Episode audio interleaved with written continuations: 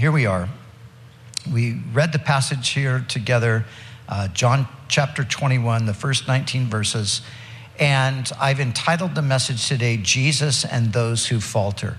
So, you know, as, as we've been doing this series, I've been anticipating this teaching, and I knew it would be the final one that we do, but I've been anticipating it um, mainly because I think that it is something that is so incredibly relevant to so many because uh, we all fail at times, we all falter.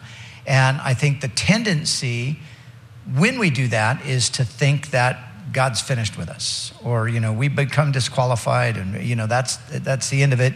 Uh, but what we see in this story here with Jesus and Peter, we see something different. And so, I'm really speaking today to anyone uh, who, as a Christian, has stumbled and fallen. And you know, maybe, you've, you've thought as a result of that, that not only did you let the Lord down, but maybe you feel like, you know, you, you have just utterly failed him. And because of your failure, uh, you've perhaps just felt, you know, you, you felt ashamed at your failure. And you've thought, you know, I, I, it's even hard to think about praying. It's even hard to think about like moving ahead uh, in following Christ because of, of the shame that's attached to your failure. Um, you know, you, you feel like God, of course, just, you know, probably wouldn't want you uh, any longer in the sense of, you know, serving him because after all, you know, you, you really let him down. So, you know, if you happen to feel like that, this is what I want you to know you are not alone. Many have been in that place, including the illustrious Apostle Peter. Peter was there. That was his experience. And of course, this story is told to us, uh, you know, for many reasons, for sure. Of course, it happened. That's one of the main reasons why it's told. But but it's put here in God's word, I believe, to give us hope, to give hope to those who fail, to show us what Jesus thinks about those who falter, to show us how he treats and receives back and restores even those who fail. But for us to to fully appreciate all that happens in the account that we read together, we need to back up a little bit into the history. So, on the night that Jesus was betrayed, there, John records it for us in the 14th chapter of this gospel. Jesus was speaking to his disciples there in that upper room, and he, he told them that he was going to go away. And, and Simon Peter said to Jesus. He said, Lord, where are you going? Jesus answered him, Where I am going, you cannot follow me now, but you shall follow me afterward. Peter said to him, Lord, why can I not follow you now? I will lay down my life for your sake. Jesus answered him, Will you lay down your life for my sake? Most assuredly, I say to you, the rooster shall not crow till you have denied me three times. And that is exactly what ended up happening. Peter says, Lord, I'm, what do you mean I can't? I, will I'll follow you anywhere. Uh, you know, basically, Peter's saying, Lord, I, you know, I'm your most loyal follower. Jesus says, Really? Well, tonight, you're actually going to deny me. Now, as we look at the story, it was true. Before the, roast, uh, before the rooster crowed, uh, Peter did do that very thing. And after the final denial, after Peter swore with an oath, I do not know this man. No, I, I don't, I'm not one of his disciples. After Peter did that, Luke tells us that he and Jesus locked eyes. And so, the very last thing, the very last experience that Peter has with Jesus is that of having just denied him and having seen Jesus, looking into his eyes. Then Jesus was led away to be crucified, and it says that Peter went out and he wept bitterly. Man, and we can understand that, right? Can you imagine what the anguish that Peter must have felt at that moment? And, and the confusion and everything that he would have been experiencing at that moment. Now, we pick up the story here in verse 15. And as we pick up the story, what we are going to see is we're going to see ultimately the restoration and the recommissioning of Peter. So the first thing we see is Jesus speaking to Peter, then we see Peter responding back to Jesus, and then we see from the whole exchange how the Lord deals with those who falter, with those who fail. So that's how we're going to look at it. So look in verse 15. It says, So when they had eaten breakfast, so remember the setting, they're on the, the shore of the Sea of Galilee, and um, Jesus has, you know, they were out fishing, and, you know, now Jesus has uh, prepared a fire and breakfast for them. And so when they had eaten breakfast, Jesus said to Simon Peter, Now, remember, we have been told that this is the third time that Jesus appeared to his disciples after his resurrection. So there's been two previous uh, appearances of Jesus, and Peter was undoubtedly there for both. But you know, it was one of those like the elephant in the room kind of situations in those previous two appearances because Peter knew what had happened.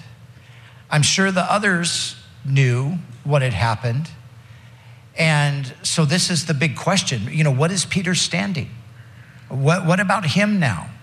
So there's two previous appearances, but Jesus doesn't address it. He did, apparently doesn't say anything to Peter. But now it's here at this point that Jesus is going to do that very thing. And I'm sure, you know, you put yourself in, in the position of Peter for a minute. You know, you, you know your, your last real contact with Jesus was looking into his eyes, having just sworn you didn't know him. And now here they are, and nothing, you know, nothing's happened yet. But, but I'm sure Peter is just, he's like waiting, you know, as we sometimes say, he's waiting for the shoe to drop. Okay, you know, I wonder when it's going to happen. I wonder when the Lord's going to tell me, uh, Peter, adios. You know, uh, we're done. So here's the moment. And what happens? So Jesus,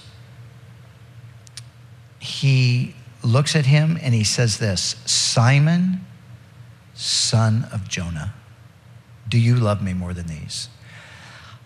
If you remember, there's another place where Jesus used this very same, uh, he, he spoke about Simon in the exact same way Simon, son of Jonah. When was it? It was at Peter's greatest moment. It was when Jesus was with his disciples in the place called Caesarea Philippi, and he asked them the question. He said, Who do men say that I am? And they said, Well, some say you're Jeremiah, some say you're one of the prophets, some say you're Elijah. Uh, and then Jesus says, Well, who do you say that I am? And remember, it was Peter who spoke up and said, You are the Christ. You're the Messiah. You're the Son of the living God. And Jesus said, Blessed are you, Simon, son of Jonah, for flesh and blood did not reveal this to you but my Father in heaven revealed it to you. I am absolutely certain that Jesus is speaking to him. Now, of course, in the Gospels, uh, Simon, that was his name. Jesus changed his name to Peter. Sometimes he's called Simon, sometimes he's called Peter, but only on these two occasions is he called Simon, son of Jonah. And so, undoubtedly, Jesus is, from the very moment, he's, I think he's instilling hope in Peter. Because Peter, when he heard Simon, son of Jonah, his mind would flash back to that moment, that greatest moment in his own experience when God spoke to him and Jesus acknowledged, God has spoken to you. So we see that the already in the beginning, as he's beginning to uh, address this situation now that has not been addressed, that he extends this gracious reminder to him. And he says, Simon, son of Jonah, do you love me more than these? And the these, I think, is clearly the other apostles because that was the claim of Peter. In the other gospels, we're told, Jesus told them, uh, Tonight you're all going to be offended because of me. It is written, Strike the shepherd, and the sheep will be scattered. And you're all going to be offended, and you're going to scatter because of me. And Peter said, Not me. No way. And, and Peter actually said this He said, Lord, although everyone else might forsake you, I never will. What was he saying? Jesus, I love you more than everybody else. I love you more than these other guys. You're wrong, Lord. They might, I can see that, but I never will. So Jesus says, Simon, do you love me more than these? And the response of Peter, of course, is, Lord, you know that I love you. Now, Jesus asked Peter this same question three times. And how many times had Peter denied Jesus? Three times. So, here in this, we see the Lord giving Peter this beautiful opportunity to reaffirm his love. Just as he denied him three times, he now gives him the opportunity to reaffirm his love.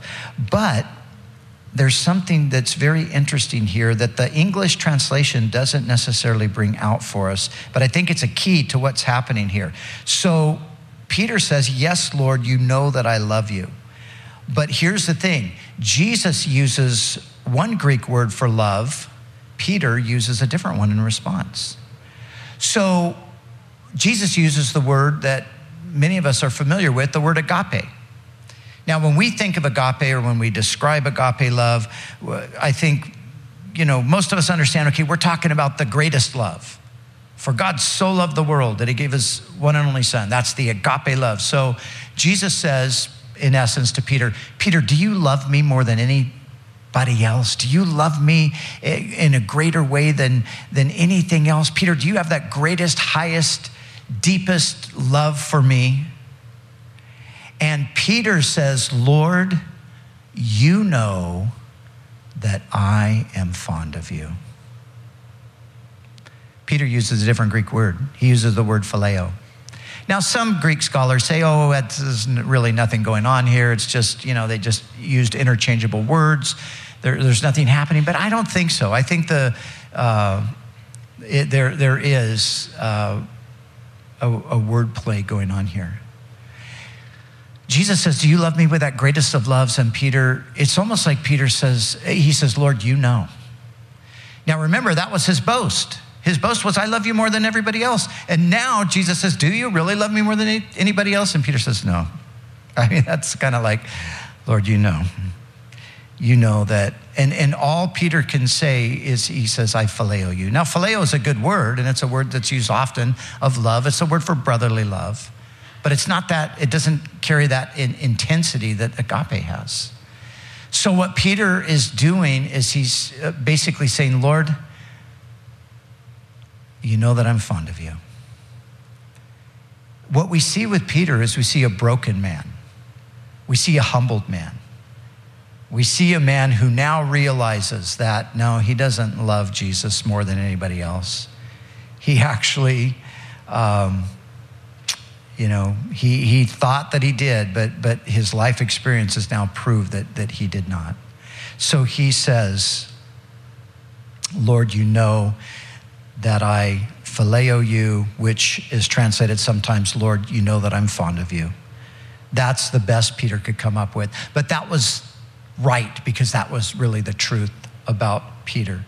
Now, as we go on, and let me just pick up here reading where Jesus says, Do you love me more than these? He said, Lord, you know that I love you. You know that I'm fond of you. He said to him, Feed my lambs. He said to him a second time, Simon, son of Jonah, do you love me? He said to him, Yes, Lord, you know that I am fond of you. Jesus said to him, Tend my sheep. Verse 17, he said to him the third time, Simon, son of Jonah, do you love me? Now, Jesus changes the word here. So Jesus says twice, Do you agape me? Peter says, Lord, you know I'm fond of you. I phileo you. Now, the third time, Jesus says to him, Simon, do you phileo me? Peter was grieved because he said to him the third time, Do you phileo me? This is why Peter is grieved. Peter is grieved because Jesus has condescended down to the lower level of love for Peter's sake. And it's like Peter, you know, if you could just sort of again put yourself with Peter, he's like, Oh, you know, to see how Jesus comes down to his level. Like he has to, he can't rise to that higher love. Jesus has got to come down. But that's what Jesus does. So, okay, are you fond of me truly? That's okay. Jesus, Jesus condescends to that place with him. And here we see in this whole account, we see Jesus working out this restoration in the life of Peter. Now, what we have here is, is a restoration and a recommissioning, and those are two separate things. See, the restoration is to fellowship between the man and God. Uh, the recommissioning is uh, a reappointing to service. And we, we can't confuse those two things because if we do, we will find ourselves in trouble. Um, you know, sometimes people put the big emphasis on, on what they're doing for God. You know, there are people that are ostensibly doing things for God, but their fellowship with God is completely um, down the tubes. They, they, don't even have any real fellowship with God, but they're still doing a bunch of things. And they're kind of um, resting in that. Well, I, you know, I'm doing all this stuff for God. Everything must be okay. But that's not necessarily the case. Jesus is first and foremost interested in personal restoration. And until there's personal restoration, there really is going to be no divine recommissioning. But the Lord has both things in mind, and we see that here with Peter. And so, Jesus, having brought him through the restoration process, he then recommissions feed my lambs, tend my sheep, feed my sheep. In other words, Peter, this is what I've called you to do. My calling has not been withdrawn. My purposes for you have not been thwarted through your failure. Let's keep moving forward. And then he says to him, in that uh, last part there, verse 18, now, remember, Peter denies him under, under pressure and out of fear. But Jesus says to Peter, You know, in the future, you're going to have that same pressure that you had before. And it's going to be even more intense because they're going to bind you and they're going to take you to where you don't want to go. Jesus is describing to Peter, You're going to die for your faith in me in the future. You denied me back then because you were afraid but the future is you're, you're going to actually give your life, but you follow me. And so Jesus gives him that word, you know, I'm, it's like he's saying, I, am the past is the past. I'm, I'm, I'm letting, re- removing that. But when we come to the future, I want you to be faithful. I want you to follow me. Now, what we see in this, as I've already said, and what we've drawn out of all of these different teachings is the application for us today. And just as Peter faltered, there are many that have faltered many in the church, many of God's people. I would venture to say that there are thousands of people in this very county that we live in who today are no longer in fellowship. They're no longer serving the Lord because they've faltered, they've fallen, they've sinned, and they've thought there was no way back. They thought there was no mercy. They didn't think that the Lord would extend a gracious hand to them, and maybe they've just succumbed to the to the lie of the devil, or maybe there have been uh, other people that have sort of helped perpetuate that. Whatever the case, I am certain that there are many that would be in a similar place. And of course, we all falter to some degree, right? So we all need to know the heart of Jesus toward the faltering saint. We all need to know what the Lord, what his reaction is to us when we fail. And here's what we need to know or remember, first of all. We need to remember this Jesus knows all our faltering before it ever happens. Our failings are not a surprise to him. Remember, Jesus is the one who told Peter, This is what you're going to do. Peter was the one who said, No, I'm not. Jesus says, You are going to deny me. So none of this takes the Lord by surprise. You know, maybe you've failed. Maybe you've fallen. Maybe you've, maybe you've sinned. Maybe it's been severe.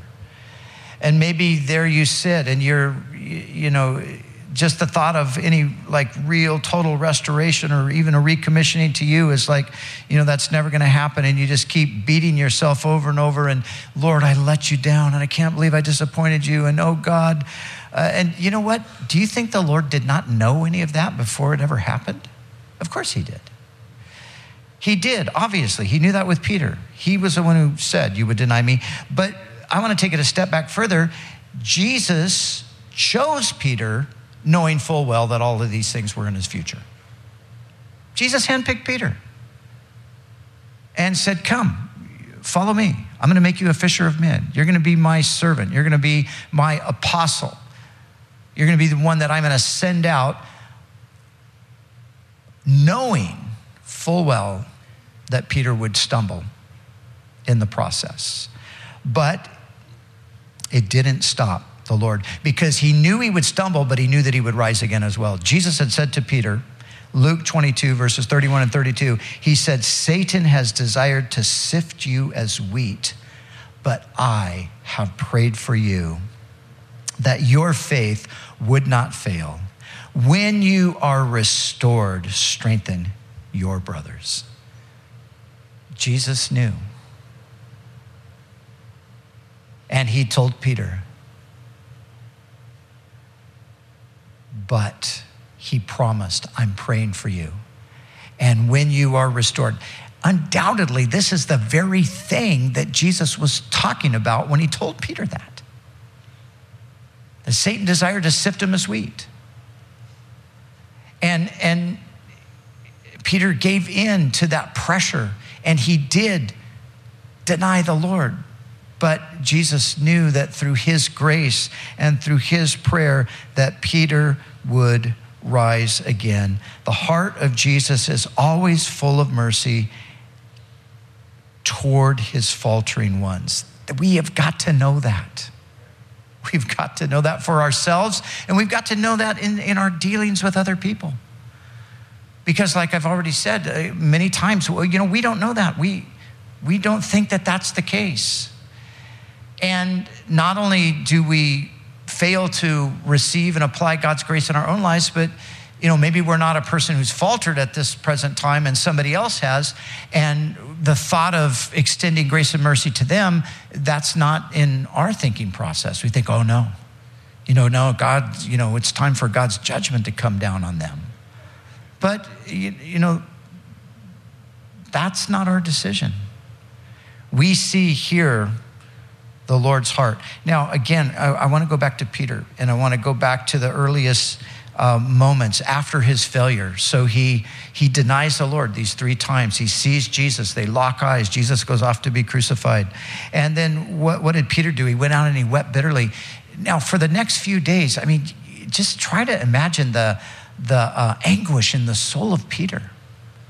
I, I, you know, Peter was probably just sitting over in a corner by himself just with his head in his hands. And, uh, you know, I don't, I don't think he was engaging. I mean, obviously, there was all the confusion about the death of Jesus, what happened. But then Peter's got this additional thing on him like, I let the Lord down, I, I denied him.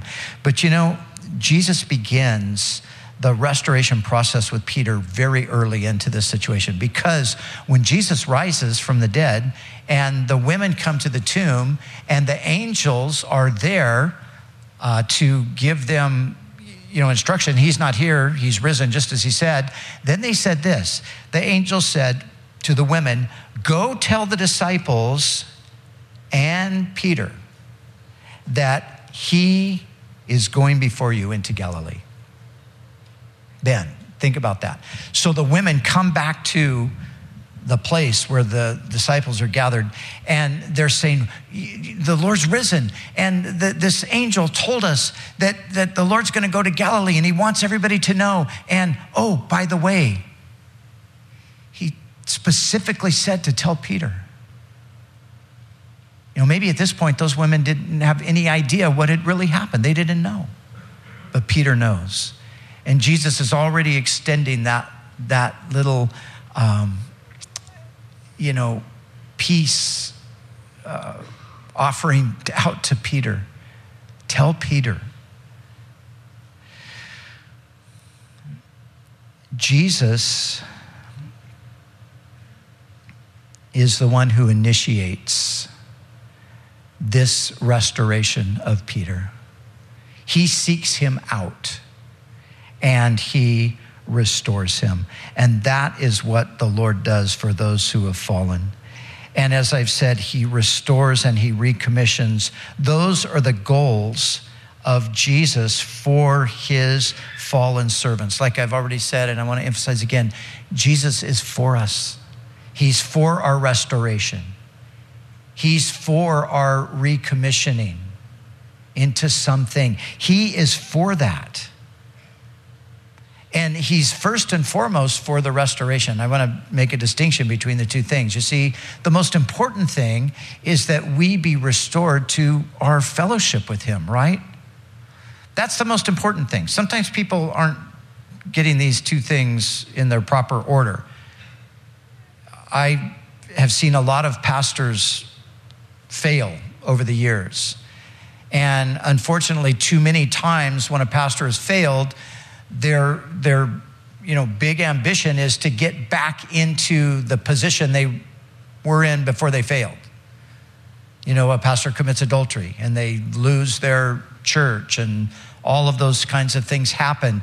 And sometimes, and, and unfortunately, more times than not, you see that there's a big, uh, you know, effort toward getting back. I got to get back into the ministry. I got to preach again, and I got to teach God's word, and that's why, you know. And there's all of this kind of effort to do that, but but sometimes there's not the the effort to really get reconciled to Jesus by really repenting.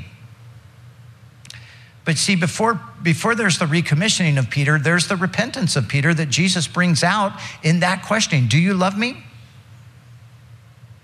Well, Lord, you know that I'm fond of you. That's Peter's repentance.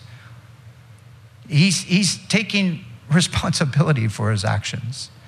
And that's what we all must do. When we failed the Lord, you know, the, the best thing anybody could ever do when they failed the Lord is just simply say, Lord, I failed. Instead of, well, Lord, you don't understand. You know, there, there, somebody else actually kind of, you know, we need to put the blame over somewhere else. Remember two people in the Old Testament who failed God? One was named Saul, the other was named David. And you look at Saul and David, they both failed God in pretty severe ways. And the prophet came to Saul and, and called him on his failure, and Saul says, It's not my fault. I'm paraphrasing, but that's pretty much what he said. It's not my fault, it's the people. The people were the one. I was just doing what the people said. So Saul takes no responsibility and he has no uh, restoration in his relationship with God. David commits horrible sin, the sin with Bathsheba. The prophet comes to him and calls him on his sin, and David says, I've sinned. I've sinned. It's me. I, I am guilty before God. You see, that's the big difference. That's what changes everything. When we fail, the first step of course, Jesus extends, like I said, that olive branch to us right away, but our response has to be taking responsibility. Yes, Lord, I, I, I have failed. Peter, do you agape me? No, Lord, I don't. I, I phileo you. See, he's, he's taking the responsibility. He's acknowledging the sin. But that's what brings about the restoration. See, that's what happens. And that's where everything begins again. When the restoration takes place, then the recommissioning can also occur. And this is up to God. You know, I have heard people say, and I've thought through this a lot myself, you know, um, you know, again, just using uh, an, an, illustration that we're unfortunately too familiar with, but a pastor who, uh, you know, falls to adultery or, or something like that. Uh, the question is, can they ever be restored to that position again? And you know, I don't think there's one pat answer for that. I think what you have to do is you have to look at, first of all, is there genuine repentance? And then, secondly, what is, what is God saying in this? Because it would be easy, and I know that I have thought this thing myself. It would be easy just to say, no, you know, they've done this, and therefore there's, there's no, that, that, that's, that's it. They're, they're done with that. And, and that might be true, but it might not be true. Because it comes down to what, you know, God is going to do something that is his thing, uh, even if it doesn't make sense to us necessarily at times somebody some years ago gave me a book, and the book is written on the subject of uh, you know pastors who fall into sin and particularly adultery. And the, the question the book addresses is, you know, can a pastor be restored? And the conclusion of the book is no. The book is called The Stain That Remains. And, you know, they, they conclude, and understandably to some degree, that you know, this is just one of those things that sort of disqualifies you from this ministry in the future. And, you know, as much as I, in some ways I would understand that and, you know, have a tendency to agree with it, in other ways I would say if, if I'm going to be scriptural about it, I'd have to say, no, we can't, we can't draw that conclusion. That's something that God Himself reserves for Himself. And let me ask you this Do you think that Peter had any hope that he'd be able to continue in his calling as an apostle? I don't think he did because G- Peter denied Jesus. And Jesus said, and Peter had heard him say numerous times, If you deny me before men, I will deny you before my Father in heaven. Oh, man.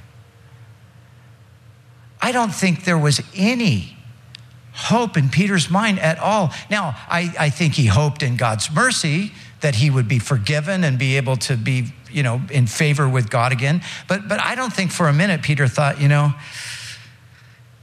we're going to get through this and, you know, I'm going to go back to my apostleship. I don't think he thought that. I think Peter thought, man, I denied Jesus. I swore with an oath that I didn't even know him. I, am done. I think Peter probably thought that. And even if he didn't think that entirely, I'm sure of this Satan would be right there whispering in his ear to try to snuff out any hope whatsoever. But you see, Jesus did not only restore Peter to fellowship, he, rest, he recommissioned him to service. And this is the thing God, it's his prerogative to do that if he chooses to do it. But of course, when God does it, the repentance will precede the recommissioning. God doesn't take people who are still in their sin, and if you're denying your sin, then you're actually still in it. He doesn't take those people and put them back in a place. Now, sometimes people get themselves back into that place, but it's only, it just goes from bad to worse at that point. But when there's a genuine repentance, like we see with Peter, then there is, as we also see with Peter, a full restoration. We see that Jesus is full of grace and truth. And so, Here's the question Have you failed the Lord? Have you faltered in some way? Have you denied him? Maybe in word, maybe in deed. Now, of course, every single one of us, if we're honest, we would have to say to the question, Have you failed the Lord? Yes, I have failed the Lord. But you know, there, there are levels of severity, right? So, you know, we would all have to admit that, yes, to some degree we failed the Lord. But then others would have to say, no, I really failed the Lord. No, I, I sinned. I, I did this knowing full well what I was doing. And, you know, like Peter, no, I denied Jesus. And as a result of that, Perhaps you've thought that there's no hope for future blessing or fruitfulness. Uh, like Peter, perhaps you find it just impossible to believe that God could ever really use you again. But I want you to think again about that because this is the way of Jesus with those who falter. And the message of God's grace is that there is an unlimited supply of grace for those who, who receive it through repentance. For those who take responsibility and just say, Lord, I, I have sinned, or Lord, I, I'm fond of you. No, I don't, I don't, I wish I could say that I love you with that intense love, but Lord, I can't. But for that person, for that broken person, for that heart that acknowledges, then there's just an endless supply of God's grace that comes to do for us what we might not even imagine being possible. That we would be brought back into that beautiful fellowship and that we would even be allowed to go out and serve the Lord again. And I can tell you today that I know people in that category. People that, on the one hand, you would look at a certain point in their lives and say, man, they are done. That is it. It's over. There's no way they're going to go forward again after this. But then to see the work of God's grace in their life and the true repentance that comes, and to see God actually moving them once again, recommissioning them, calling them to go and to be fruitful for Him. And so I want to close with just this reminder that this is the way of Jesus. The way of Jesus is always to work toward our restoration and our recommissioning. And the recommissioning might be, it might be different than it was previously. But there's still that opportunity to go forward in service to Christ in some way as He would lead. But we need to know that. We need to know that for ourselves, but we also need to know it for other people. Because we're going to run into all kinds of people as we go through life who have failed. And because they didn't understand God's grace or it wasn't extended toward them or whatever reason they that failure has has driven them away and it's, it's driven them to the conclusion that there is no longer any hope, but that isn't true. And we can tell them it isn't true, and we can point them to John chapter 21 and say, hey, look at this. Look what Jesus did for the man who denied that he even knew him. He forgave him and restored him. And Peter went on, as we all know, to great things in his future. The first one to really publicly proclaim the gospel on the day of Pentecost, and 3,000 souls were added to the church that day and becomes a pillar in the, that early church. He writes uh, two of the epistles. And of course, we all know, everybody almost knows, anybody who knows the name of Jesus also knows the name of the Apostle Peter. And we know that he was a man who failed but we also know that he was a man who was a recipient of God's grace and was restored. And the story of Peter is a story of anyone who has failed but will repent. And so, Lord, we thank you for that. We thank you that that is the, the truth of the matter. We thank you for this beautiful story of, of your restoring Peter to that place that you called him to despite the fact that he did deny you those three times. And we thank you, Lord, that this story is, is laid out for us in Scripture because it gives us all hope.